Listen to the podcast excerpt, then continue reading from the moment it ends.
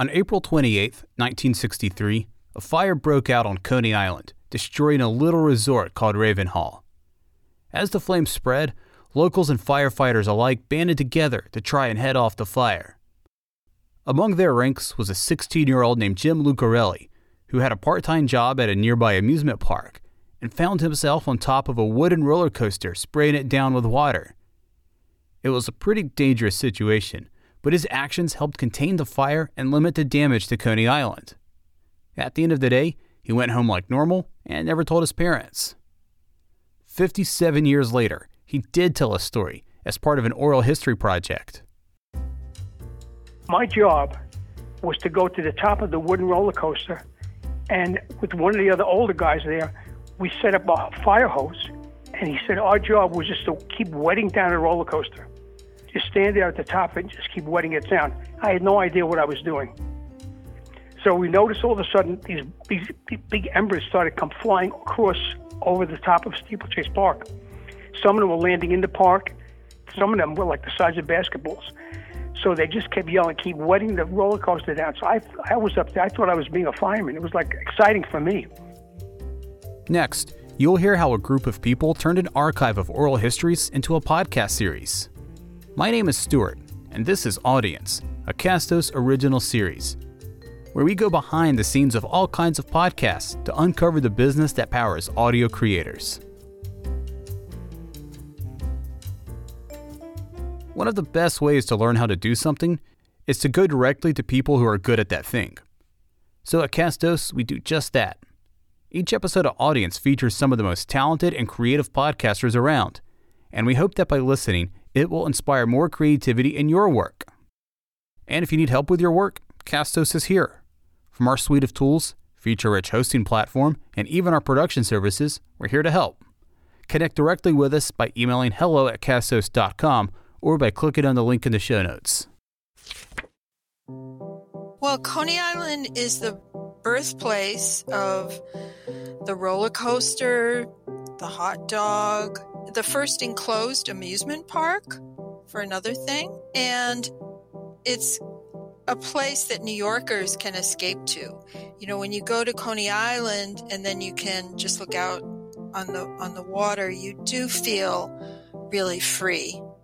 And you're not closed in like you are in the rest of the city, where you have buildings looming up on all sides of you.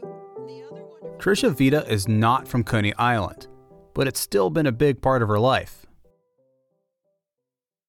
I actually grew up traveling with a carnival. That's what my parents did, and we traveled all over the Northeast operating carnival games.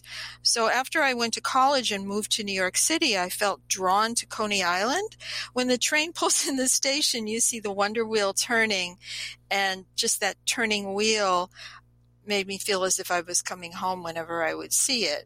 At that time, I was working as a freelance journalist, so I ended up writing many stories about Coney Island, about Astroland Park, Nathan's hot dog eating contest, and many of the Coney Island characters. So I knew everyone in Coney Island because I had interviewed almost everyone. So she was pretty much a perfect fit for the Coney Island History Project, a nonprofit group that's trying to tell the story of Coney Island's history through public exhibits and programs. They also have a treasure trove's worth of oral histories that has more than 400 interviews and hours of tape. In 2020, that massive archive was turned into a podcast series called Coney Island Stories. It's hosted by Charles Denson, the executive director of the project, and he's also written a book about Coney Island. Charles acts as kind of a tour guide for each episode, navigating us through snippets of interviews, introducing the subjects, and talking the audience through the events covered in the episodes. Of course, he doesn't do this alone. He has the help of Tricia, who we all just met. She goes through the oral histories, picks out the interviews, and helps write the scripts. And then there's also audio producer Allie Lamer, who edits all the episodes together. By curating these episodes by topic and condensing the interviews, the team manages to tell the history of Coney Island using the very words of the people who lived it firsthand. From dramatic events like Jim putting out a fire, to life-changing stories like Ho Ching Lee emigrating and starting a business, to various childhood memories of beach trips and roller coaster rides, we hear it all in their own words.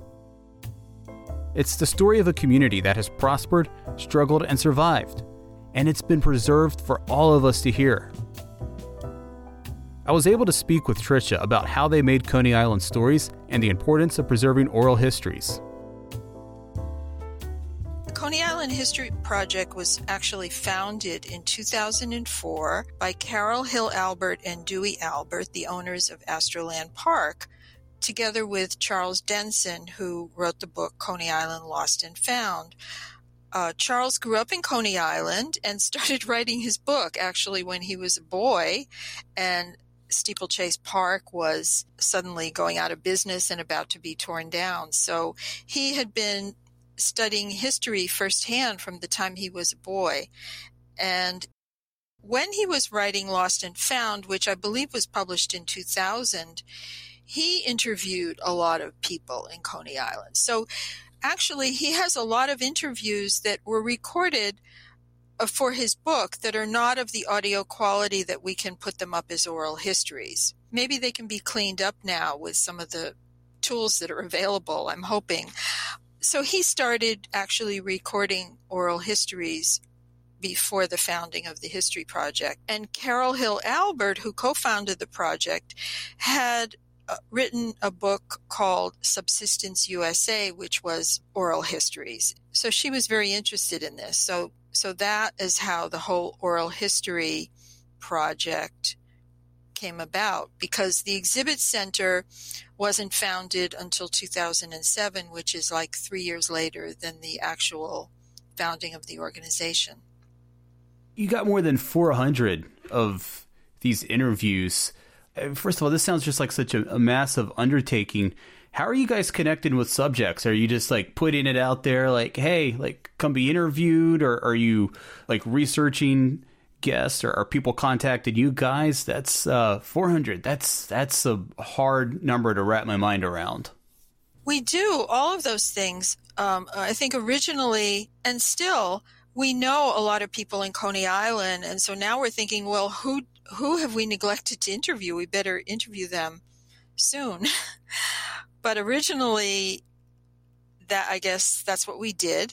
And when once we had the recording booth, which was originally on the boardwalk for a couple of years, and then moved to the exhibition center under the Cyclone, people would come by and they would say, oh, I used to live in Coney Island, or I grew up in Coney Island, or I worked here, and they would record an interview. Now, some of those interviews recorded live in Coney Island are only a few minutes long, but still, some of them are incredibly rich in detail.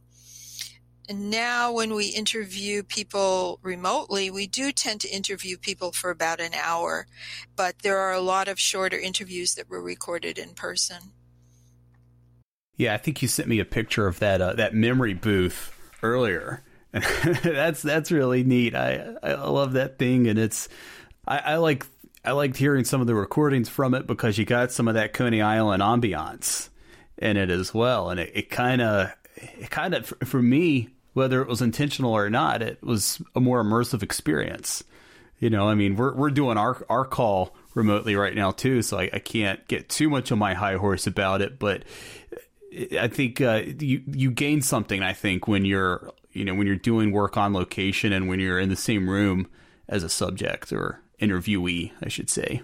Sometimes it's very humorous because you'll have whole group of people, a family, who are having a kind of reunion in Coney Island, you know, usually in August.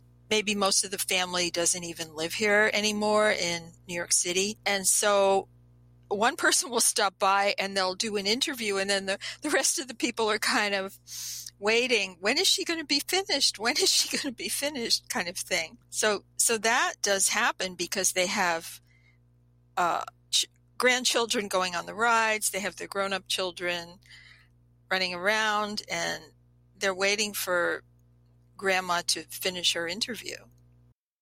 When you're conducting these interviews, what kind of information are you hoping to get?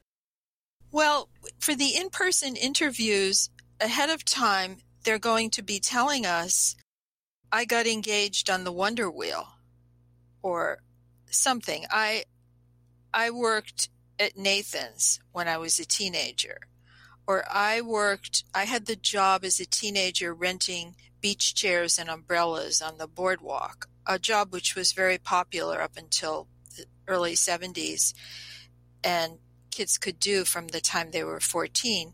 So that's what the interview is mainly about. We're also asked them where and when they were born, and so we get an idea also what decade we're talking about that this happened, and some ancillary information, but it's very focused on that subject usually.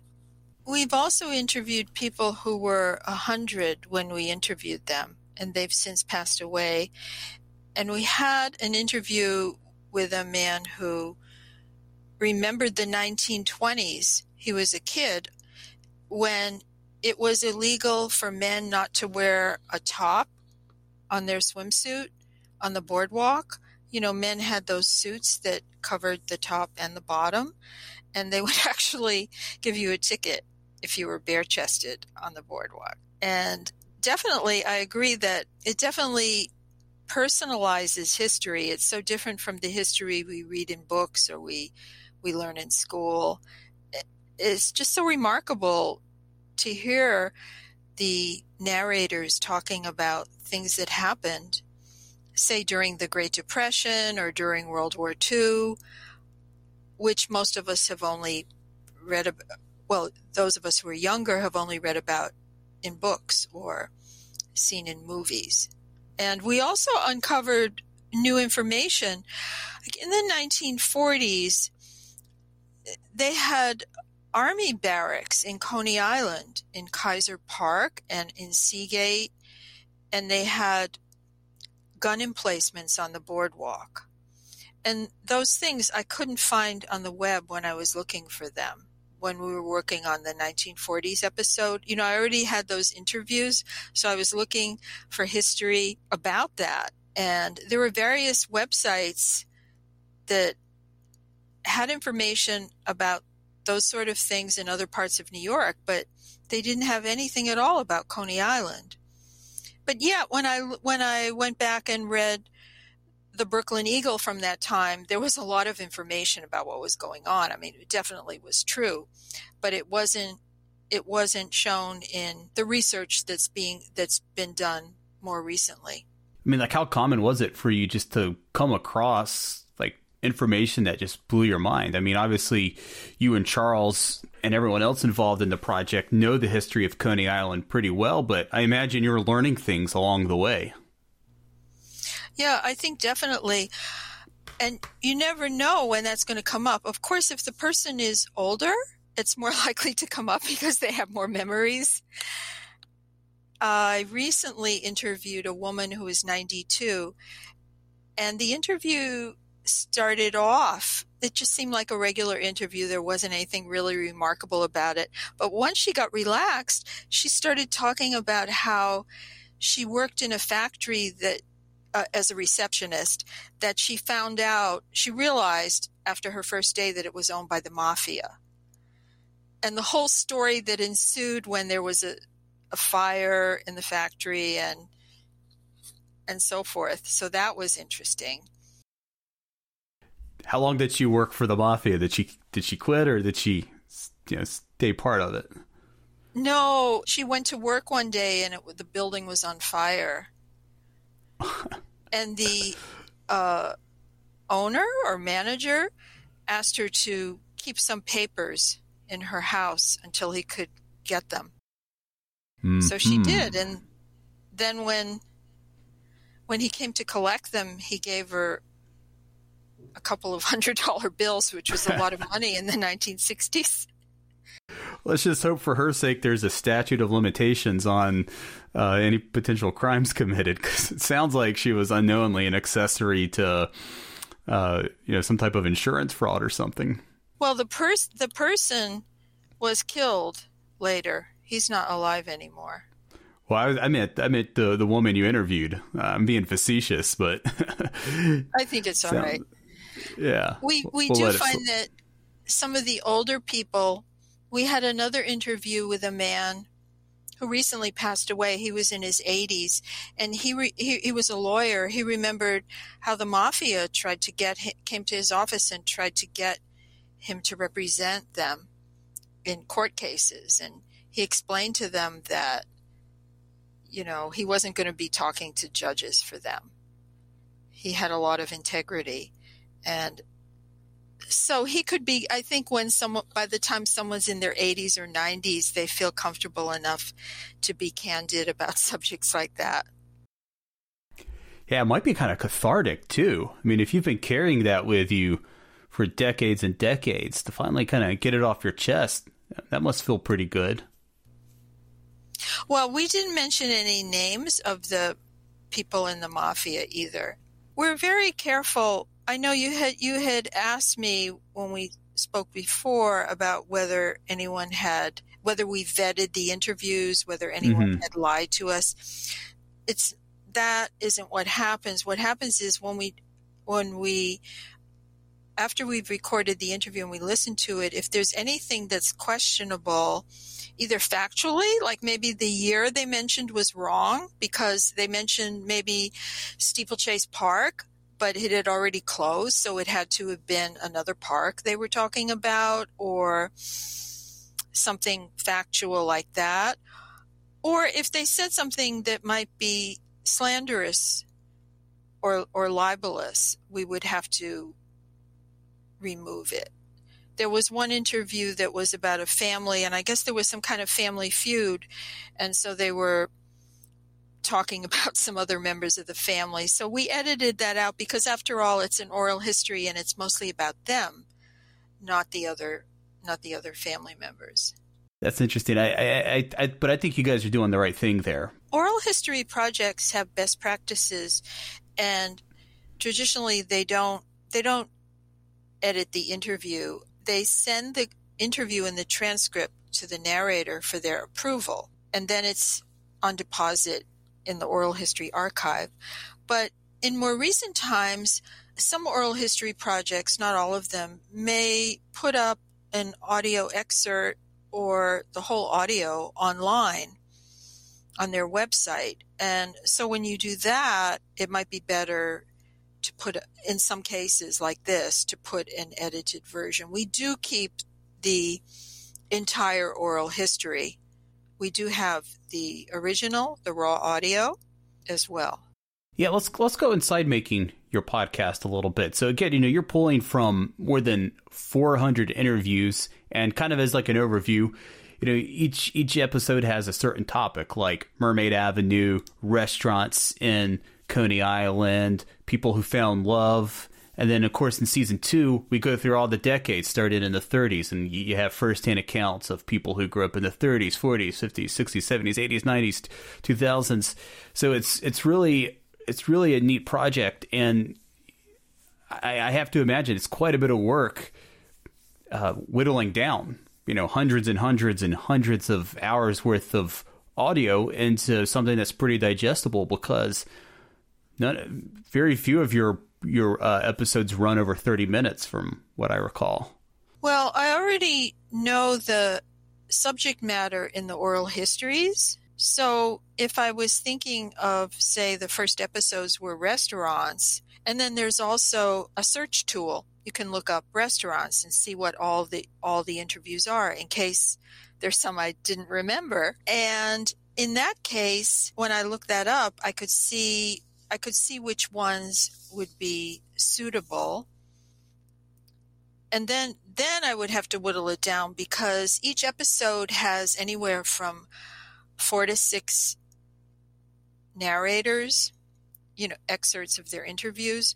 So if I found 7 or 8, say, restaurants, then I'm going to have to decide. So actually that restaurant episode, there are 2 episodes, part 1 and part 2. So that's probably what happened there. And also, I have to think about, do those interviews have stories that are long enough, that are interesting enough to be included? Or do they just mention something in a very brief way that I can't really use. Do you find any parallels between what you're doing here and your work prior to joining the Coney Island History Project, your work as a journalist? Well, I think there's a lot of editing. And when you're a writer, you know, you often have to cut out quite a few words, right? If you're writing something that's 1,000 words and maybe you have 2,000 words. So, and even more so recently, I think people's attention spans have become shorter because of social media. So I really only need a 4-minute clip. The clips are usually 4 to 5 minutes. And then you work with Charles Denson, who's the director of the project and who wrote the book. And he also serves as the narrator of the series too. And so he's kind of like our tour guide through Coney Island over the years. And he's such a great narrator. I could listen to him, you know, for hours on end, which I have. But so what's that collaboration like? With are you writing a lot of these scripts and then he's taking it and adding his own notes? How does that collaboration hash out? Well, with the episodes that are thematic, like restaurants or legendary roller coasters, I will choose the narrators and start writing the host clips in Charles Denson's voice. I go to his book for sections about the subject that we're talking about, whether it is restaurants or roller coasters or growing up in whatever decade. And chances are I'll find some paragraph that I can use or rework for the intro and maybe add some sentences. And I can also consult some of his blog posts from our website and other writings. And I also consult some of old newspaper articles from mostly the Brooklyn Eagle, but sometimes the New York Times, to write the intros.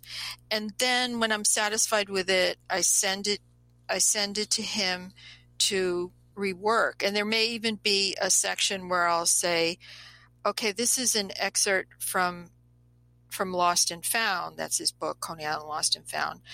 Could you shorten it? Could you compress this to just a few sentences? Or could you write something in this graph about what it was like for you in the 1950s in relation to what we're talking about here? So he'll do that, and then he sends it back to me, and then I would send it to our audio producer, Allie Lamer, who also has experience as a writer and editor, and she reads it and suggests some more changes or comments.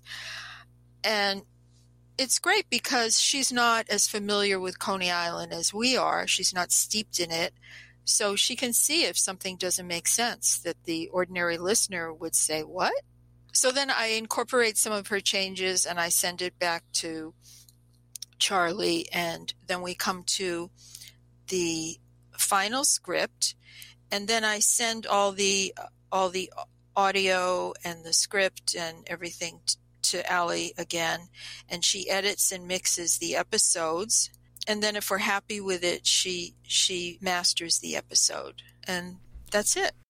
Well, we're going to hear this actually in practice a little bit. We're going to listen to some of your podcast, and we're going to go all the way back to the very beginning, Season 1, Episode 1. And I usually don't do this to podcasters because they don't like it. They don't like sharing their early work. But I think you guys started out really strong. You hit the nail on the head. And, you know, the saying, first impressions are lasting impressions.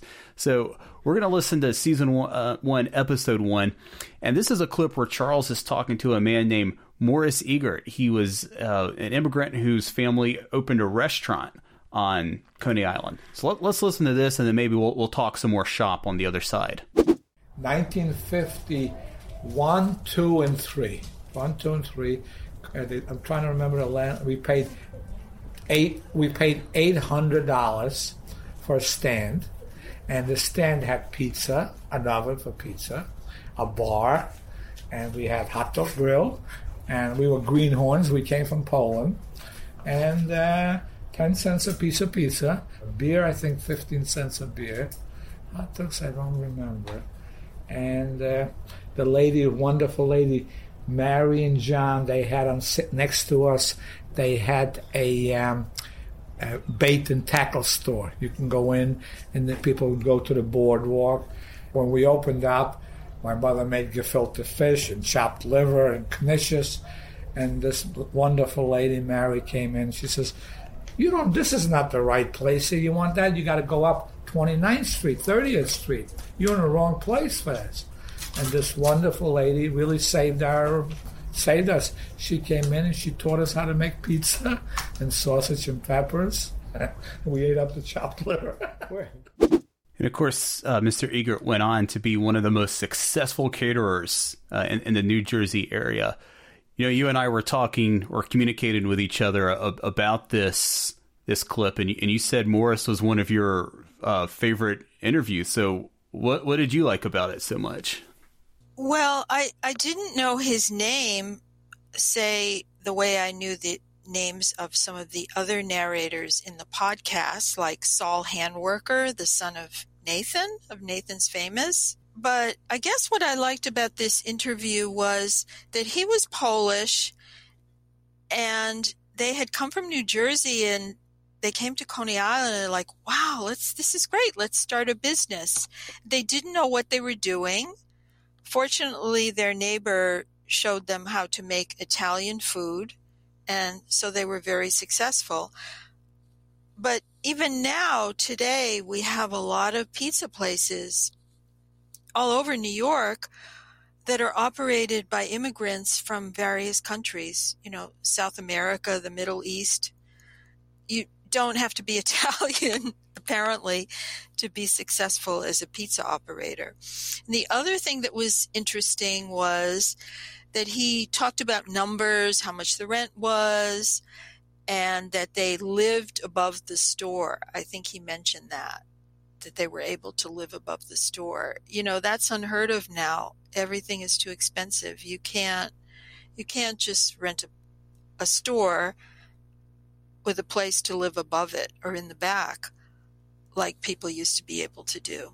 And this interview is only 6 minutes in total, and yet it has everything. He had just stopped in. You know, he was visiting Coney Island with family and happened to see the History Project and stopped by and did an interview. Wow, so this was all spontaneous then. This wasn't someone you guys had. Like you said, you didn't have any prior knowledge of it. Wow. And you get that gem of a soundbite there. I mean, this is how the podcast starts. This is the first guy that's featured. This is the first character we meet on the podcast. And it was all happenstance. Wow, that must have been really neat, too, to experience that with him coming back to Coney Island. If he'd been gone for so long and he got to come back with his family, that must have been a really special moment for him. Yeah, we have that happen with frequency where people will stop by, they see the Coney Island History Project. Maybe they heard about it before, but they say that their father or their uncle or their mother or some relative owned, and then they start talking about some kind of Coney Island business or attraction. That some of the businesses we'd heard of, they were name businesses, famous in their day, and others, like Morris Egert's, he never said what the name of the store was in the interview. Now, it was a pizza place, so what did they call it? I don't know. He didn't say, but it didn't matter. Well, the pizza slices for 10 cents and a beer for 50 cents. I like the sound of it. I want to go back in time and check that out.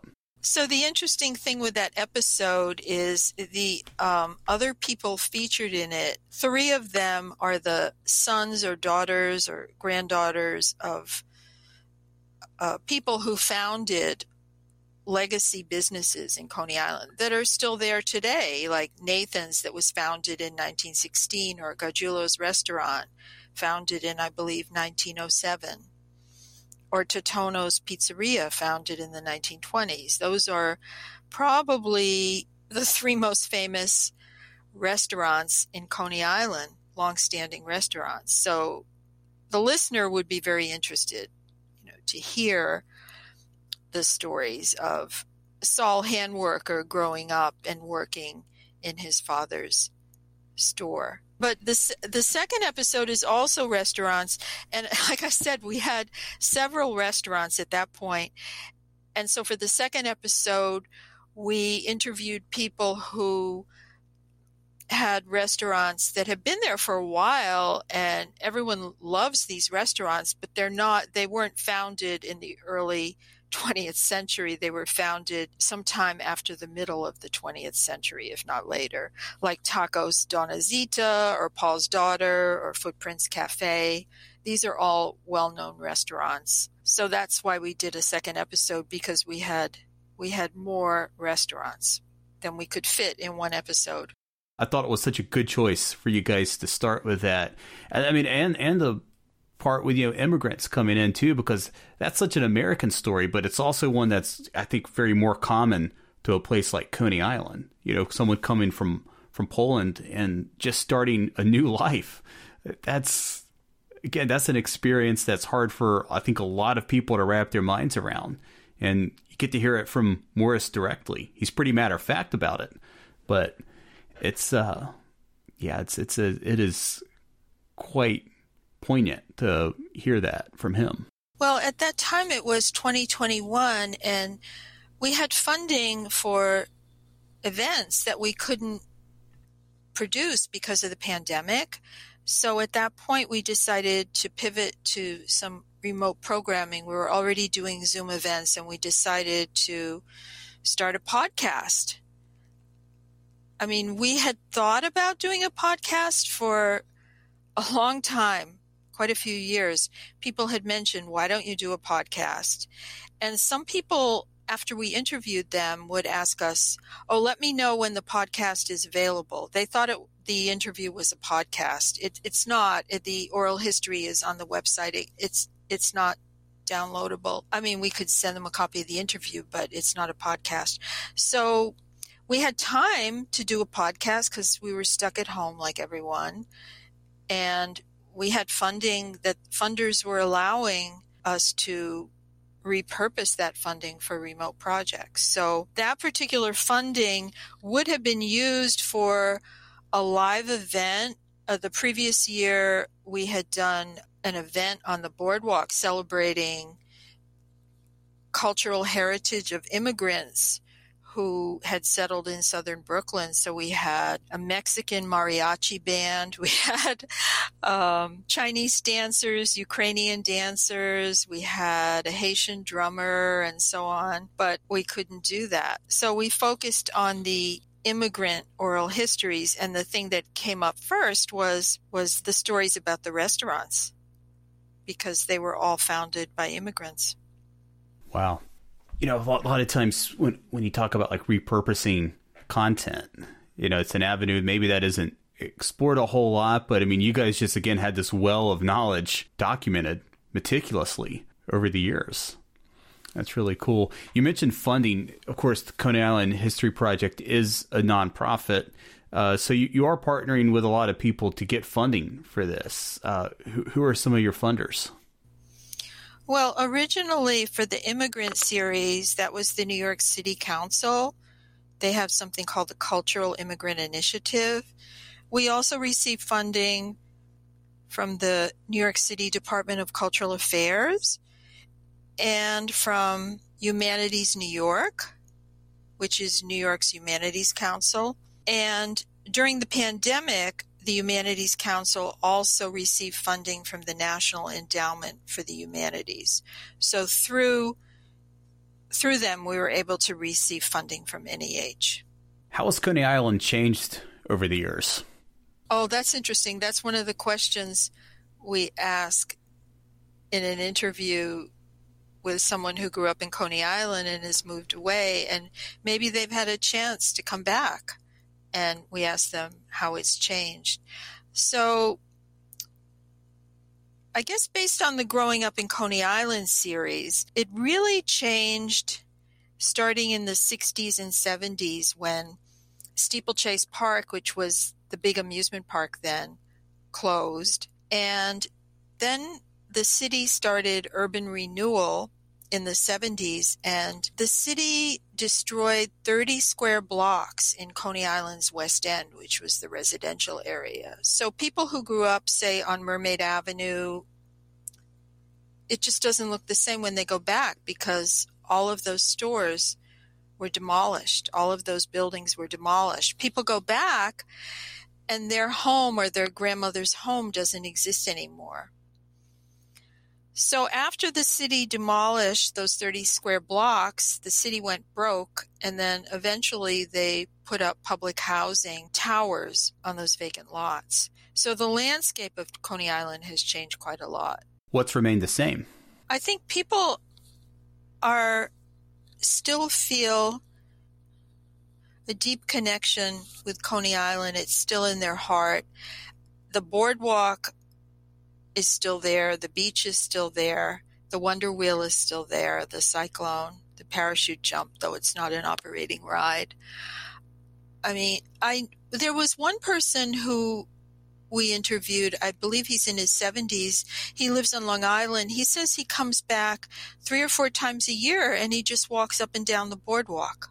I guess that, to him, is reminiscent of his time as a child. Right. He can still see the ocean and the boardwalk, but he comes in different times of year, not just in the summer.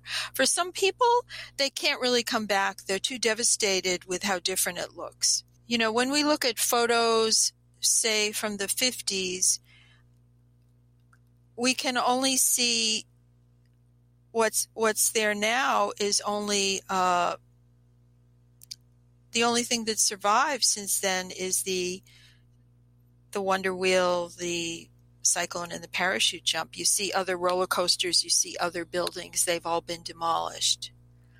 So again, the cityscape has changed quite a bit.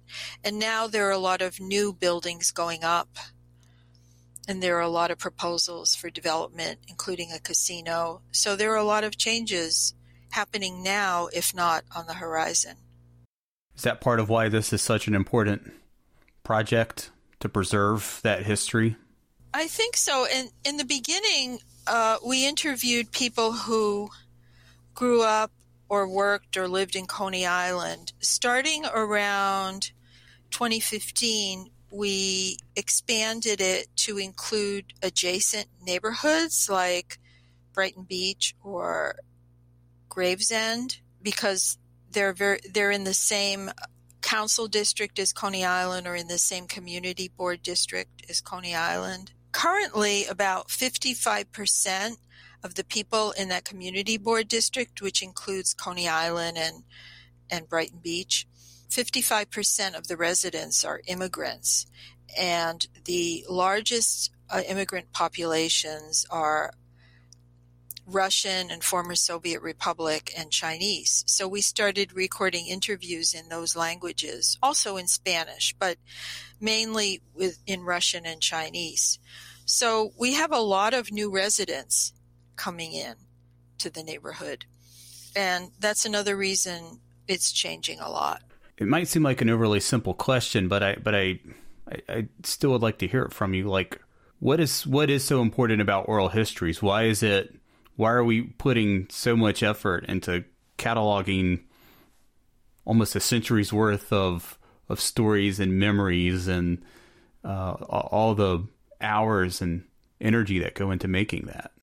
Well, I think oral history illuminates the past, and as I mentioned before, it personalizes history in a way that we don't get when we just read a book or a newspaper article. And I think the stories in our archive also reveal how residents of Coney Island and Coney Island itself were changed by the forces of history. So, for example, in the Growing Up podcast in the 70s, it's so excruciating. We hear how the urban renewal and all the development by like Fred Trump and some of those guys that came into town. There was a growing crime rate, and there are some oral histories with people who remember different things that happened in the 70s that were very painful, and yet they continued to live in Coney Island because they thought it would get better. So after doing that, after doing the Growing Up series, I really think the 70s were the most difficult time for Coney Island. I had known that already from reading Coney Island Lost and Found, but to hear it directly, to hear the experiences of the narrators in the 1970s podcast, I could really feel it in a way where one person talked about waiting for his father to get home every night to make sure that he wasn't mugged. Or another person talked about joining a gang and not wanting to let his grandmother know. Right? He kept it a secret from her, so he just moved out because he didn't want to tell her. He couldn't face it. Well, as we kind of get towards the end of our conversation, was there anything you were hoping to talk about today that you haven't had a chance to yet? I'd like to kind of give you the opportunity to do so. I wanted to say that about 33% of the oral histories in our archive are with people who grew up in Coney Island. So that was one of the things that suggested the Growing Up in Coney Island series, from the 30s, the 40s, the 50s, up to the 2000s. So thinking about the oral histories that way, I felt that there were commonalities among the generations that would spark intergenerational conversation, because part of the funding for the Growing Up in Coney Island series included 2 public-facing events, which we ended up doing on Zoom because the pandemic was still going on. And we had guests from who grew up in the various eras. They were narrators in the podcast, and they had a great time conversing with each other and are looking forward to meeting again with us on Zoom. So it was a big success. Yeah, you mentioned commonalities. What were some of those commonalities? Well, growing up on the beach, having jobs in the amusement area, going to the same schools. It seemed like everyone went to PS 188. And they loved it no matter when they went. So those were some of the things, and how it was so different from growing up in another neighborhood, which maybe they didn't realize until they grew up and went away, whether it was just going away to college in Manhattan or whether it was moving away. So to hear that in their own words, in their own voice, is so powerful. I've never actually been to Coney Island, but maybe I'll go visit sometime. Even if I don't, I have lived in the same city my whole life and have watched it change firsthand. Chances are, when I'm an old man still living here, it'll still be changing. Just like Coney Island will still be changing, and just like the place that you live has changed and will continue to do so. That's one of the reasons why we do things like write down stories and record oral histories. By remembering the past, we can preserve it, we can honor it, and hopefully, we can learn from it. And now it's time for our podcasting tip, where our guest shares some wisdom with you.